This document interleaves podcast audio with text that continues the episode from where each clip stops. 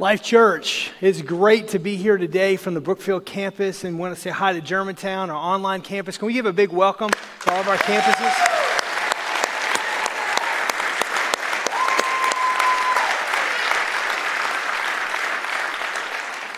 I hope that you hear that arousing applause. That's uh, Pastor Dylan saying that Brookfield is the best campus. Ryan, I'll let you and him.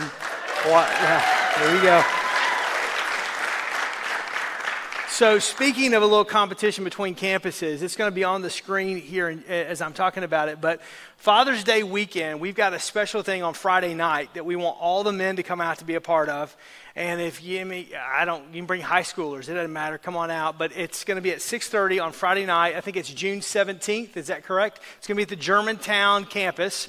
All the campuses are going to come together, and we're doing a thing called Fight Night. Now, we're not having a cage match, although I guess we could, uh, or an MMA fight this time. But what we're going to do is we're going to come together, and uh, we're going to, as, as on that Father's Day weekend, we're going to have food and uh, and uh, cokes and all that kind of stuff. Uh, and we're gonna we're gonna basically kind of have a service of sorts. We're gonna do a little bit of worship, and we're gonna have a. Um, I've got a guest speaker from Sheffield Assembly of God in uh, Kansas City, George Westlake. George pastors a great church there, has for many, many, many years, a multicultural church in downtown Kansas City. He's going to come just for that Friday night, and uh, he's going to talk about this whole subject of fight night.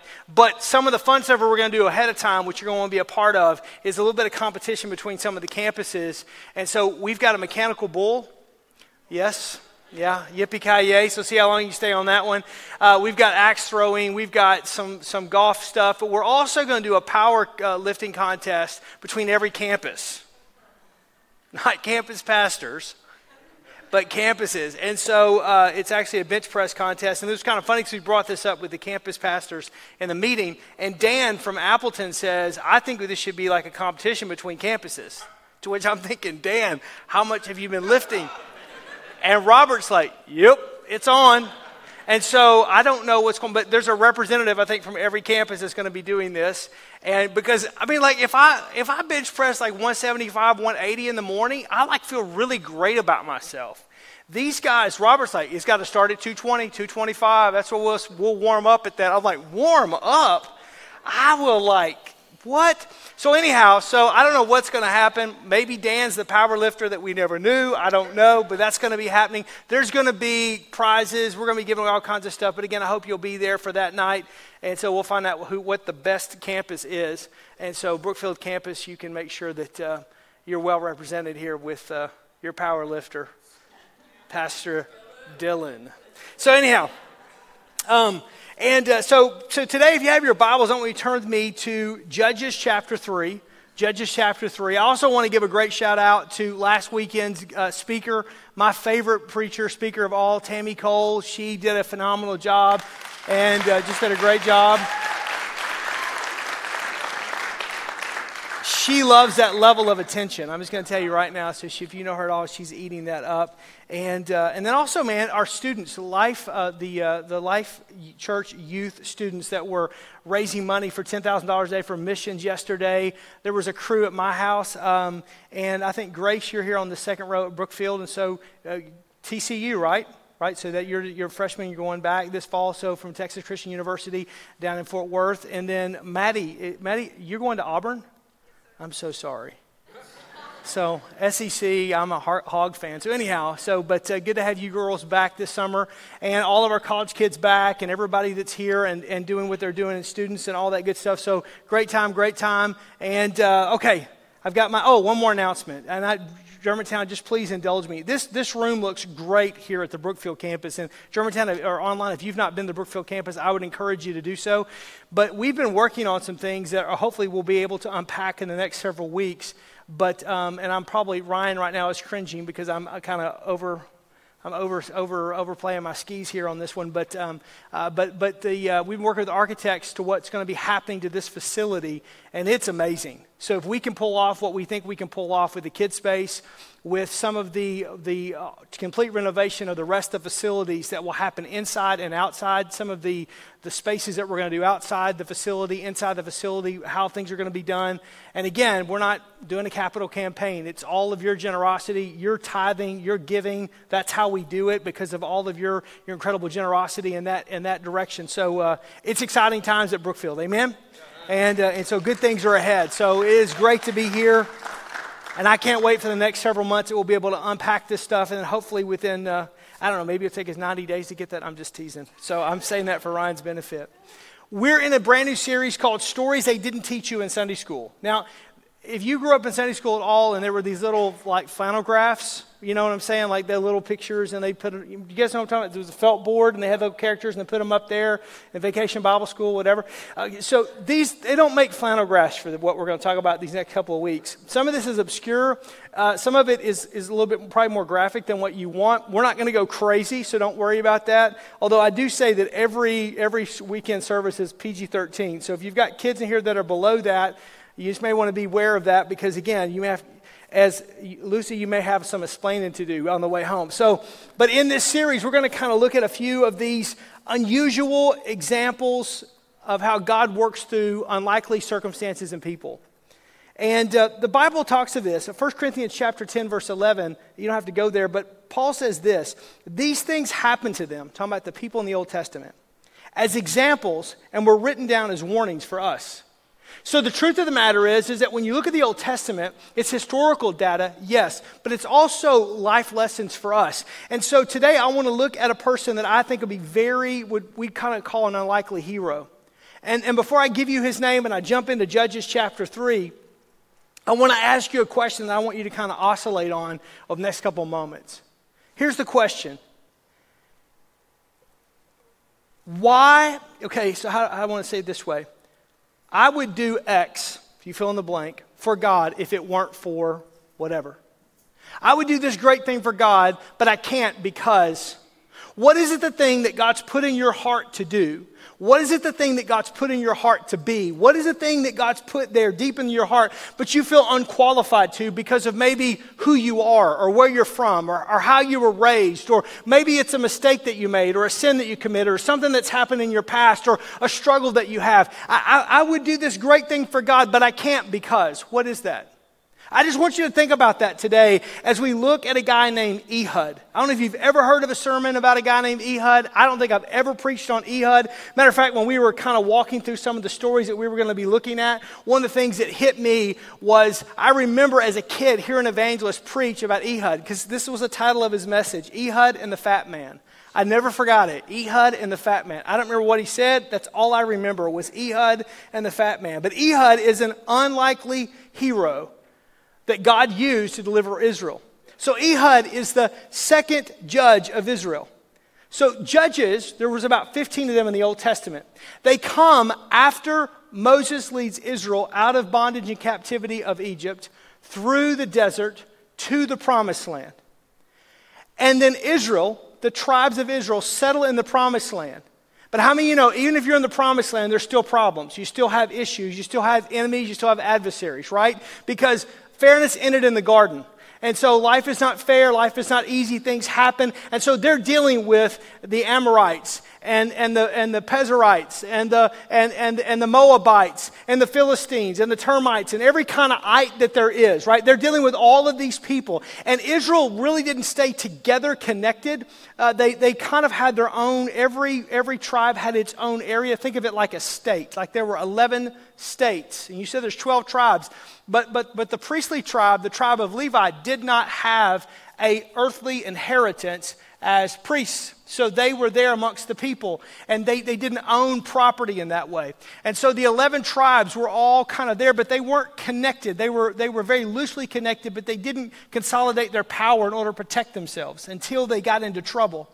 And so they were constantly being overtaken by different groups. And at this particular time, there's been 40 years of disobedience, and the Moabites have taken them over, and, and Israel begins to cry out to God. And in that, God begins to raise up Ehud. So I'm going to give you three statements, three life lessons that we learn from this very unlikely character probably you didn't hear about in Sunday school or in vacation Bible school. First statement is that God specializes in using unlikely people. God specializes in using unlikely people. If you're taking notes, just write that down. God specializes in using unlikely people. So, the background of Israel, it's this very unhealthy pattern. Probably not unlike our own sometimes. They would disobey God. So, Judges chapter 3, verse 7 talks about their disobedience. And then they would turn from Him and serve other gods, do their own thing, their own way. And finally, they would turn back to God. They would cry out for help. Judges chapter 3, verse 15 talks about this. And then God would answer their cry. It's this pattern that happens over and over and over. They disobey, they turn from God, they fall into false worship and false idols, and other, they allow other, other outside influences to influence them, and then they get themselves into a position to where they're oppressed and they're been occupied by another people group, and they become slaves to those people and slaves to the very things in which they invited in, and then they cry out to God, they turn from their wicked ways, and God hears them, and God answers them, and God sends a deliverer as, as, as Judges 3 will talk about. And this particular time, it's Ehud. He's the second of the 15 judges that would be during this period. Now, Judges chapter 3, verse 15 says it this Then the Lord, excuse me, then the people of Israel cried out to the Lord, and the Lord raised up for them a deliverer, Ehud, the son of Gera, a Benjaminite, a left handed man. And the people of Israel sent tribute by him to Eglon, the king of Moab. And Ehud made for himself a sword with two edges, a cubit in length, and he bound it to his right thigh under his clothes, and he presented the tribute to Eglon the king of Moab. And now Eglon was a very fat man. That's what it says right there. Very fat man. How, I just let's just stop for just a minute. How would you like? I mean, your name's in the Bible. That's pretty cool, right? The best-selling book of all times. Whether you believe it or you don't, it's still sold more copies than any book ever in human history. And when your name is given, it's very fat man. I, I, just, it's not good for your ego. You know what I'm talking about? Like, it's just not one of those things you'd want. Maybe you like that. I don't know. But I, I, I don't, I, I wouldn't want that. But, but this is what is. And Eglon's weight is, is, is included, probably not to be mean, but just to kind of give you a juxtaposition between how he was living fat and, and high on, the, uh, on the, the fat of the land, and Israel was under oppression. It just gives you this juxtaposition between the, the, the oppression of Israel and how they're starving and how Eglon and the Moabites are living high on the hog, so to speak. And it also says that Ehud, Ehud was left handed. Now, again, if you're left-handed, you, you may be able to identify with this. If you do, I did some, some research on some of this, and left-handed people kind of say they are some of the most prejudiced people against in anywhere in the world because everything is built for right-handed people. Scissors, ATM machines, desks, everything. It feels like a, a, a you know a 10 key for accounting. Everything is made. You have to kind of adjust yourself in that direction. Now, don't send me an email. I'm, I'm right-handed, but my dad's left-handed. My father-in-law's left-handed. My eldest is left handed, so I don't have anything against left handed people. But in this day and time, left handedness would have been considered a disability. It would have considered a, a, a, an, impair, an impairment. It would have been considered something not to be desired. Because again, in that culture, you would have eaten with your right hand. Your right hand was the favorite hand, and then you can imagine what you do with your left hand. Uh, you can figure that out later on your own, but that's what would happen. Again, these are stories they didn't teach you in Sunday school. There's a reason why, okay? I'm in third grade. You know, what? Now, why is that? Okay, anyhow, so, okay, I, I, hope, I hope Germantown, I hope you're with me a little bit more than, than Brookfield. I think I lost them on the left handed deal. So, the, the truth of the matter is, is it would not have been something that would have been a strength, it would have been a weakness. Um, some scholars say that he was bound in his right hand, which would have meant the right hand might have been completely impaired in a point of like he was, he was immobile. It was like a dead limb in essence so he could not have use of it.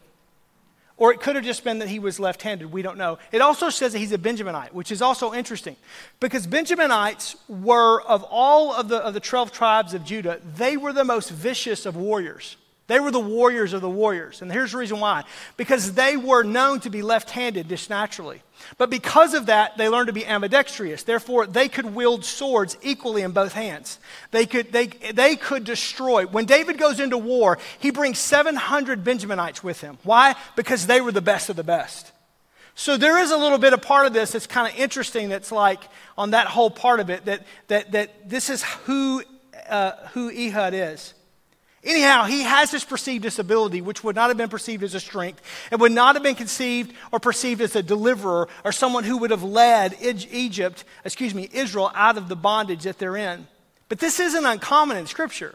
When you look at this, this is how God works. What's uncommon for man typically is common for God. I mean, David, he's a shepherd boy, and he's used to fight a giant that no one else is willing to fight, and he kills him.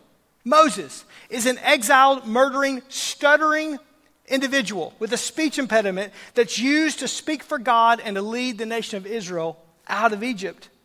Peter, he is a defunct, fallen leader, uh, disciple who was at the very top of the top of the Mount of Transfiguration and then completely falls away from everything when he turns, on, uh, turns against Jesus during the crucifixion. But yet, God uses him to be the leader of the New Testament church. Paul. One of the only people noted in the New Testament, given by name, that was a killer of Christians, a murderer of Christians, a persecutor of the church, one of the only ones named God uses to write most of the New Testament. And even Jesus. God sends him as a humble carpenter, not as a political figure or as a king. Here's the thing the very thing that might seem like a weakness to you may be the exact thing that God qualifies you to be used by him. The very thing that seems like a weakness to you might be the exact thing that God qualifies and uses to be used by him. 1 Corinthians chapter 1 verse 26 says this, "For you consider for consider your calling, brothers. Not many of you were wise according to worldly standards. Not many of you were powerful. Not many of you were of noble birth, but God chose what is foolish in the world to shame the wise. God chose what is weak in the world to shame the strong. God chose what was low and despised in the world, and even the things that are not to bring to bring to nothing the things that are, so that no human being might be able to boast in the presence of God."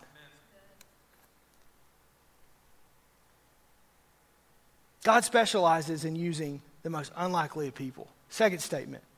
When God uses unlikely people, God alone gets the glory. When God uses unlikely people, this is why he does it, God alone gets the glory. God's choice in using you is not about you. It's never been about you. It never will be about you. It's about the glory that it comes to Him. It's about the God that's inside of you. Look back at verse, Judges chapter 3, verse 20. And Ehud came to him Eglon, the Moabite, the very fat man, right? And as he was sitting alone in the cool roof chamber, it was cool because he, okay, anyhow. And, and Ehud said, I have a message from God for you. And he arose from his seat.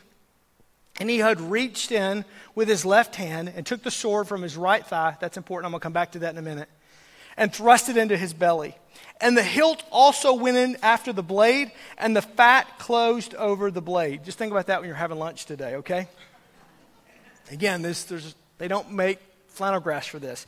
And, and he, did, he did not pull the sword out of his belly, but the dung came out. Again, another conversation for another day. And, and then Ehud went out of the porch and closed the doors of the roof chamber behind him and locked them. And when he had gone, the servants came and they saw the, do- the doors were locked. And they thought, surely he is relieving himself in the closet of the cool chamber. He's on the other throne, okay? It's right, it's right there. Don't email me. It's right there. Verse 25. And they waited till they were embarrassed, but when he still did not open the doors of the roof chamber, they took the key, they opened them, and they laid there, and, and there lay the Lord dead on the floor. Unlikely. God uses unlikely people, so he alone gets the glory. This left handed Ehud, this left handed disabled, could not be used to be a deliverer because of his own disability actually is what gave him the ability to do what God called him to do. See, so the Bible says that the sword was double edged and it was about 18 cubits. So this, this is, I got this when I was in Africa on a trip uh, in the Masai Mara. And so it's an actual real double bladed. I mean, it's, I almost cut myself opening it in the office the other day when I was pulling it out.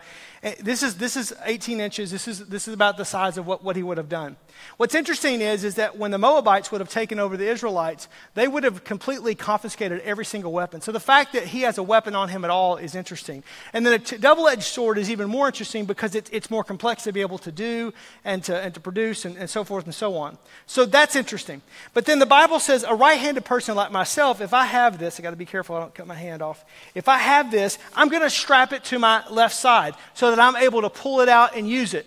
I'm not doing that real fast because I, I I'm, I'm, I'm clumsy enough. I, I, really will cut myself. So anyhow, so he'll do, do that. The, the, the truth of the matter is, is that because he's left-handed, it goes to his right side of his cloak. It's the right side of his body. It's on his right thigh, the Bible says. So when he goes in before the guards and they frisk him down, they're never looking at his right side because no one is left handed, has the ability to go before the king because he's disabled, he's, he's impaired, he, he's not to, surely there, there's no other leader that is, that, that's going to come in that's left handed. This, this would have been a disability. He, and, and, especially if, if his right hand really was indeed, it was bound, if that, if that truly means that, that it was immobile he had not the ability to do it, he, he had a true disability. They would have never, so they would have never, they would have checked the left side because that's what right handed people would have had it, but they never checked the right side. So he's able to bring that. So the very thing that keeps, uh, that allows Ehud to be able to do what God called him to do a right handed person probably wouldn't have the ability to do. The very thing that everybody else views as a disability actually becomes the ability, actually becomes a thing that God in turn uses. The very weakness that everybody else kind of discards is actually where God says, That's who I can use. That's where I can use him. And so he comes in and he has, he has ability, not because of his disability, excuse me, not because of his own ability, but because of the disability that he has. And because Eglon is killed in secret, the victory would not be given to Ehud, but would be given to God alone. Because he kills him. No one knows what happens. And all of the sudden, when he leaves, locks the door behind him, when they come in to check, when his guard, when, when, when Eglon's guard comes in to check on him and they find that he's dead on the ground, how did this happen? And as you read on the rest of the chapter, it gives Israel the ability to be able to go on and to be able to win and to be able to overtake the Moabites and be able to gain their freedom back. Anne Graham Lotz the daughter of Billy Graham, said it this way Our ultimate aim in life is not to be healthy, wealthy, prosperous, or problem free. Our ultimate aim in life is to bring glory to God. And I wonder how many times, let's go back to that question that I asked you. I would do this great thing for God, but I can't because. What is the thing that keeps you from doing what God's put in your heart to do? What is the thing that, that maybe it's someone else that says, well, you can't do that. You, you can't be that. You're, you're not smart enough to do that. You're not strong enough to do that. You don't have the ability to do that. You'll never be able to. What is that? Maybe it's somebody else has said something. Maybe someone else has done something. Maybe it's conventional wisdom around you, whatever it may be. But it's that very thing that you go, this is my disability. This is my impairment. This is my weakness. This is my sin. This is my whatever. It's the very thing that God uses to overcome the enemy to do exactly what He's called you to do. And how many times do we not do because we listen to other people or we listen to the enemy of our own soul and we kind of marginalize what it is. I would do this great thing for God, whatever that is, but I can't because, and I allow that impairment, that weakness, that disability to keep me. Third statement God uses unlikely people. When God uses unlikely people, it inspires others to victory. When God uses unlikely people, it inspires other to vic- others to victory. Look at verse 26, 27, 28, 29. And Ehud escaped while they, while they delayed, and he passed beyond the idols. And when he arrived, he sounded the trumpet in the hill country of Ephraim, and the people of Israel went down with him from the hill country, and he was their leader. And he said to them, Follow after me, for the Lord has given your enemies, the Moabites, into your hands. And so they went down after him, and they seized the fords of Jordan against the Moabites, and did not allow anyone to pass. And they killed at that time 10,000 of the Moabites, all strong, able bodied men, not a man escaped. Again, they don't make a flannel graph for 10,000 dead bodies. And aren't you glad that your third grader didn't see that? See, the truth of the matter is, is that God uses unlikely people. It inspires other people to victory. The victory is not about you. The victory is not about you. The victory is about what God wants to do through you. The, the victory is, is, is inspirational to other people, about other people. It's not about your wins. It's not about your success. It's not about your accomplishments. It's about God wants to do that through you in order to inspire, in order to lead, in order to do what he wants to do through everybody else. Verse 30 said, So Moab was subdued that day under the hand of Israel, and the, and the land had rest for 80 years. It wasn't just for Ehud's benefit. But it was a generation after him, and his grandchildren and his great grandchildren would live in, in, in, in, peace for 80 years until there would be another adversary, the Philistines, that would come, and, and the next, and the next um, judge, Shamgar, would, would, would emerge. But for 80 years, for the rest of his life, there would be peace because he went and did what God told him to do and didn't rely on his disability, didn't, didn't allow his, his weakness to marginalize him, eh, but, but, but did what God put in his heart to do. And, and I go back to that question what is your excuse? What is your limitation? What is your disability? What is it? Give it a name, call it. You have to tell me, but what is that thing that keeps you from being whatever it is that God's called you to do? What is that thing that keeps you from being where God's called you to be or how He's called you to respond? I mean, like, you know, and, and, and, and well, I, I, would, I can't do this because you just don't understand, Aaron. I, I don't come from a family that does that. You, you don't understand. I, I, I can't accomplish this because this is beyond what anybody, I can't do this because people say it can't happen. You know, I, I, am just at a place where, again, I, I'm not going to turn to 1 Aaron chapter 1, verse 1 and tell you what I think according to my own gospel. Maybe I will. But I'm just kind of like up to here in, in, the world in which we're living in because I just look at people and go, how much of this are you marginalized by? How much of this in our world and our society that says you can't do this and you can't be this and you can't do this, how many voices do you allow to kind of push you out and push you away? Like, like for instance, like I, I, I get, I get the world that we're living in, but like COVID, right? So, so coronavirus. How many times, and I'm not suggesting that you go lick doorknobs and that kind of a deal, but, but I mean, try to navigate this life without catching a virus of some, some sort. Okay. But the, the, truth of the matter is, is that in Christ Jesus, and again, none of us, there are restaurants I want to eat at and golf courses I want to play. So I'm not, I'm not trying to die. This isn't a death wish. But in Christ, Paul says, man, you can't kill a dead man. That's what, that's what gave Paul the power to go do what he did. Because I'm already dead. I've already given my life to Christ. My life is not my own. I've been bought with a price. Therefore, I will live my life as unto the Lord. So you can't destroy me. You can't stop me. You, uh, you know, in the words of the great, great M- theologian M.C. Hammer, you, you, you can't touch this. At the end of the day, this is unstoppable. But how many times we go, well, man, you can't do this because of this, you can't do this, and you can't do this. And, and I, am I'm, I'm in the staff meeting, and I'll hear, hear, hear members of our, of our staff from one of the campuses or all the campuses say, man, we, we, we, we, we need more workers at the after school program in Milwaukee. You do, you do realize that, that is, that's boiling over. Like that's, that's doing great to the point of we're almost having to put a lid on the number of kids that can come to the after school program in the Milwaukee campus right now. We, why? We need more workers. Would you give of your afternoon? Would you give of your afternoon? Would you give of your afternoon? That's what, that's what I need. Well, I, I can't because. Oh, really?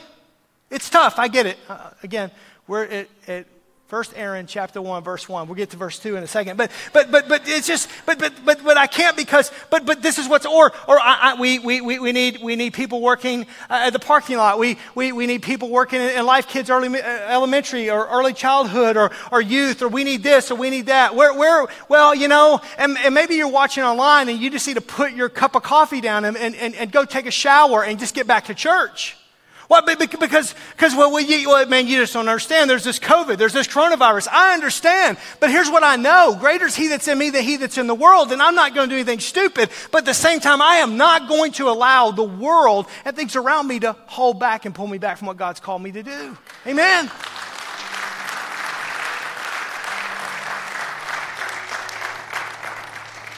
The phrase, fear not, is in Scripture more than any other phrase. Jesus used it more commonly than any other, any other phrase that he used. Why? Because it's our natural inclination to fear. And Jesus came not to give us a spirit of fear, but of power and of love and of a sound mind. So I should walk in power and love and of a sound mind. And every time I began to walk in fear, that's of the enemy of my soul. That's not from heaven. Fear, well, I can't do this. Fear, well, I'm not good enough. Fear, well, if they ever find out. Fear of if no, no, no, no, no, no. Greater He that's in me than He that's. So, so I, am going to go and do what God's called me to do. What is that that God's called you to do? I, I mean, like, like I, am just telling you, my, my whole life, I, I, I have been this way. If you tell me we can't do something, it's kind of like, hey, just get a Diet Coke and a bag of Funyuns and watch it happen. There's coming a day, listen to me, there's coming a day where this room is going to be so full that there won't be a place for you to sit. You mark my words, I'm talking at the Brookfield campus. You go, I see empty seats. Yeah, yeah, you see them now. And I hope you enjoy your space because it's going to be gone before long. And then, and, and then we're going to have to go to two services and three services. There's going to be a day that's going to happen. And you go, but, but Aaron, you just don't understand. No, I know that Milwaukee is the toughest place I've ever lived in my life. I know that when I came here, I had people tell me what you are trying to do will never work. They will never buy it. You need to go back to Oklahoma. I sat across the table from pastors and leaders telling me, you pack your stuff up. It will never work here. People don't want this here. I sat across from people and said, why is it so difficult? D.L. Moody, Moody Bible Institute, down, uh, Bible College, downtown Chicago. Chicago, just a couple of blocks away from Michigan Avenue, from the Magnificent Mile, D.L. Moody, the great evangelist, said Milwaukee was the graveyard of evangelists. The only place that Billy Graham could not pack a stadium was in Milwaukee. Do you know that? Right here in our own city at the Old County Stadium. Why? Because we are so inoculated with the gospel. Because I was baptized here, I was christened here, my family's here. But the question that separates everybody is are you a fully devoted follower of Jesus Christ? Whoa, let's don't get crazy. Because because I don't go to church on Sunday. I just, I just have fire insurance to save my butt out of hell. That's what I have. No, no, no, no. I'm talking about are you walking with Jesus and talking with Jesus? Are you in His Word? Are you doing what He's asking you to do? That separates everybody. And here's what I'm saying to you. I think it's high time in the world that we live in that we engage. We don't retreat. We don't surrender. We take the sword, whether it's with the right hand or with the left hand, and we go and do what God's called us to do. And we go into the chambers that God's called us to go into. And we go and do what He's asked us to do. I'm at verse 3 of 1 Aaron chapter 1 first. I just look around and just go, wow, we got a chance to change our world. We can do this. We have the ability to do what generations before us may not have had the opportunity to be able to do.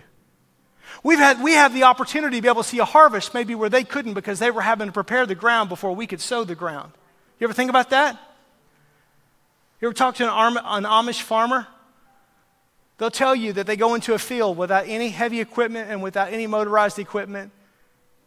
And they'll see and they'll say, This is where the ground's going to be for the farm, but there's trees and there's rocks and there's, yep. And we're going to get mules and we're going to get plows and we're going to knock these trees down and axes and we're going to we're, we're going to move, remove the trees. And it will take years. And then we're going to go through a season of picking up the rocks. We're going to pick up the rocks, but we're still working, but you're not seeing any fruit before we ever begin to plow the ground. And then when all the debris and all the trees and all the rocks and all the obstacles, all the excuses of why you can't, all the left handed disabilities are gone, then we'll begin to plant and we'll trust God with the harvest. Maybe, maybe, just maybe, that we're standing on the, on the, the shoulders of people that have gone on before us that have pointed to this is where the, where the farm's going to be, where the field's going to be. Maybe, just maybe, that there's been trees that have had to be uprooted and moved out, and they've taken a little longer, and some are a little bit more deeply rooted than others. Woo, I'm preaching way better than you're shouting, especially in this room.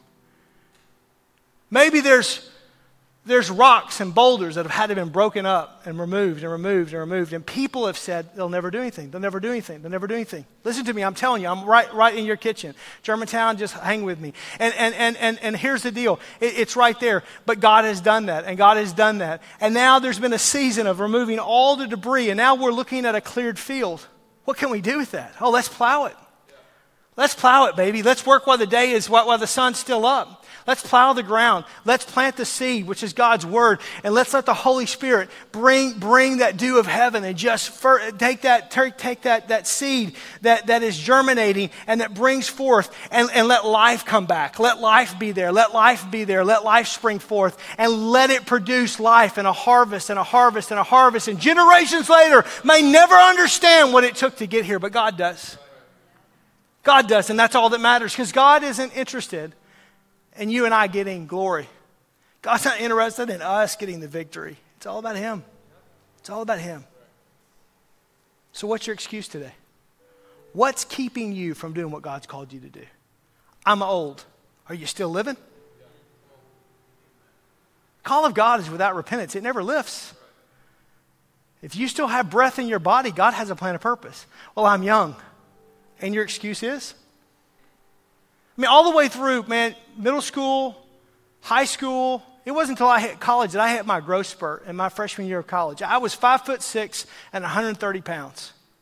I'm 6'1. I weighed in about good 218 this morning.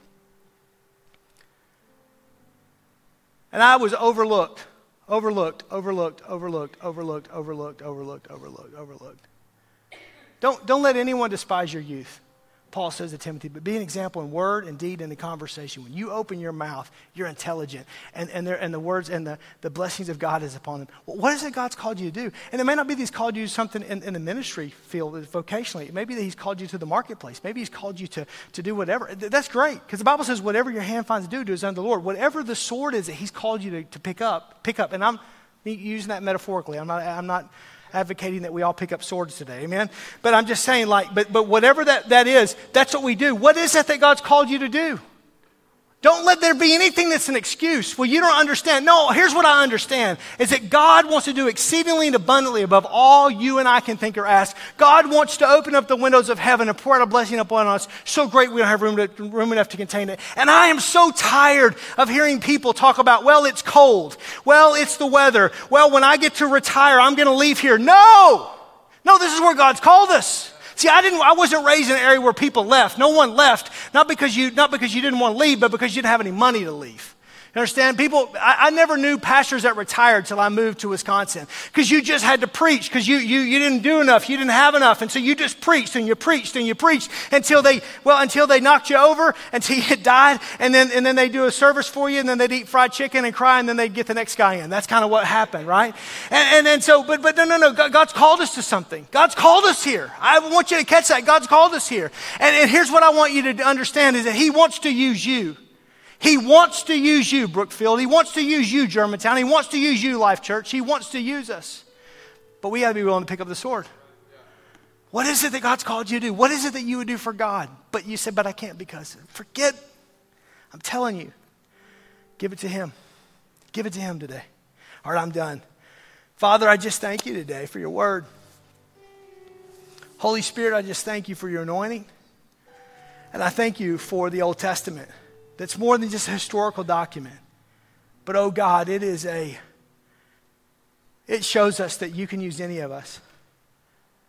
If the world looks at, looks at us as being disabled, the world looks at us as being maimed or impaired, you don't. You see us as fearfully and wonderfully made. You knit us together in our mother's womb. You knew even though it blows our circuits, that you can work through even our weaknesses, even our faults, our failures, even our sin. What the enemy tries to use to destroy us, you turn around and use it for our good. Even when we are unfaithful, you are faithful. And so, God, today, I just pray, speak to our hearts. Maybe there are people here today that just need to give their life to you. Maybe there are people here today that go, you know what? I, I just, I need to go try what God's called me to do. Maybe there's people that are here today that need to sign up and be a part of, a, of, uh, of volunteering on a campus. Maybe there are people that need to step out and trust you with their time, their talent, their treasure. I don't know. Maybe it's just getting beyond the failures of the past, the limitations, the weakness. The, the conventional wisdom that says this can't happen because, oh Lord, I pray in your name that you help us. Speak to our hearts today, Holy Spirit. Let us respond to you. But let us not live in a land of excuses. Let us not blame our inability to do something on something that everybody else says, says it can't be done. Let us not let the talking heads in our world keep us from that which you've called us to. We are your church. We are your people. We are sons and daughters of the Most High God. And you, you have loved us. You have saved us. You have redeemed us. Not to live some meager, lowly, get through this world life, but to be more than conquerors this side of eternity and forevermore. Help us to live up to that. In Jesus' name we pray. Amen.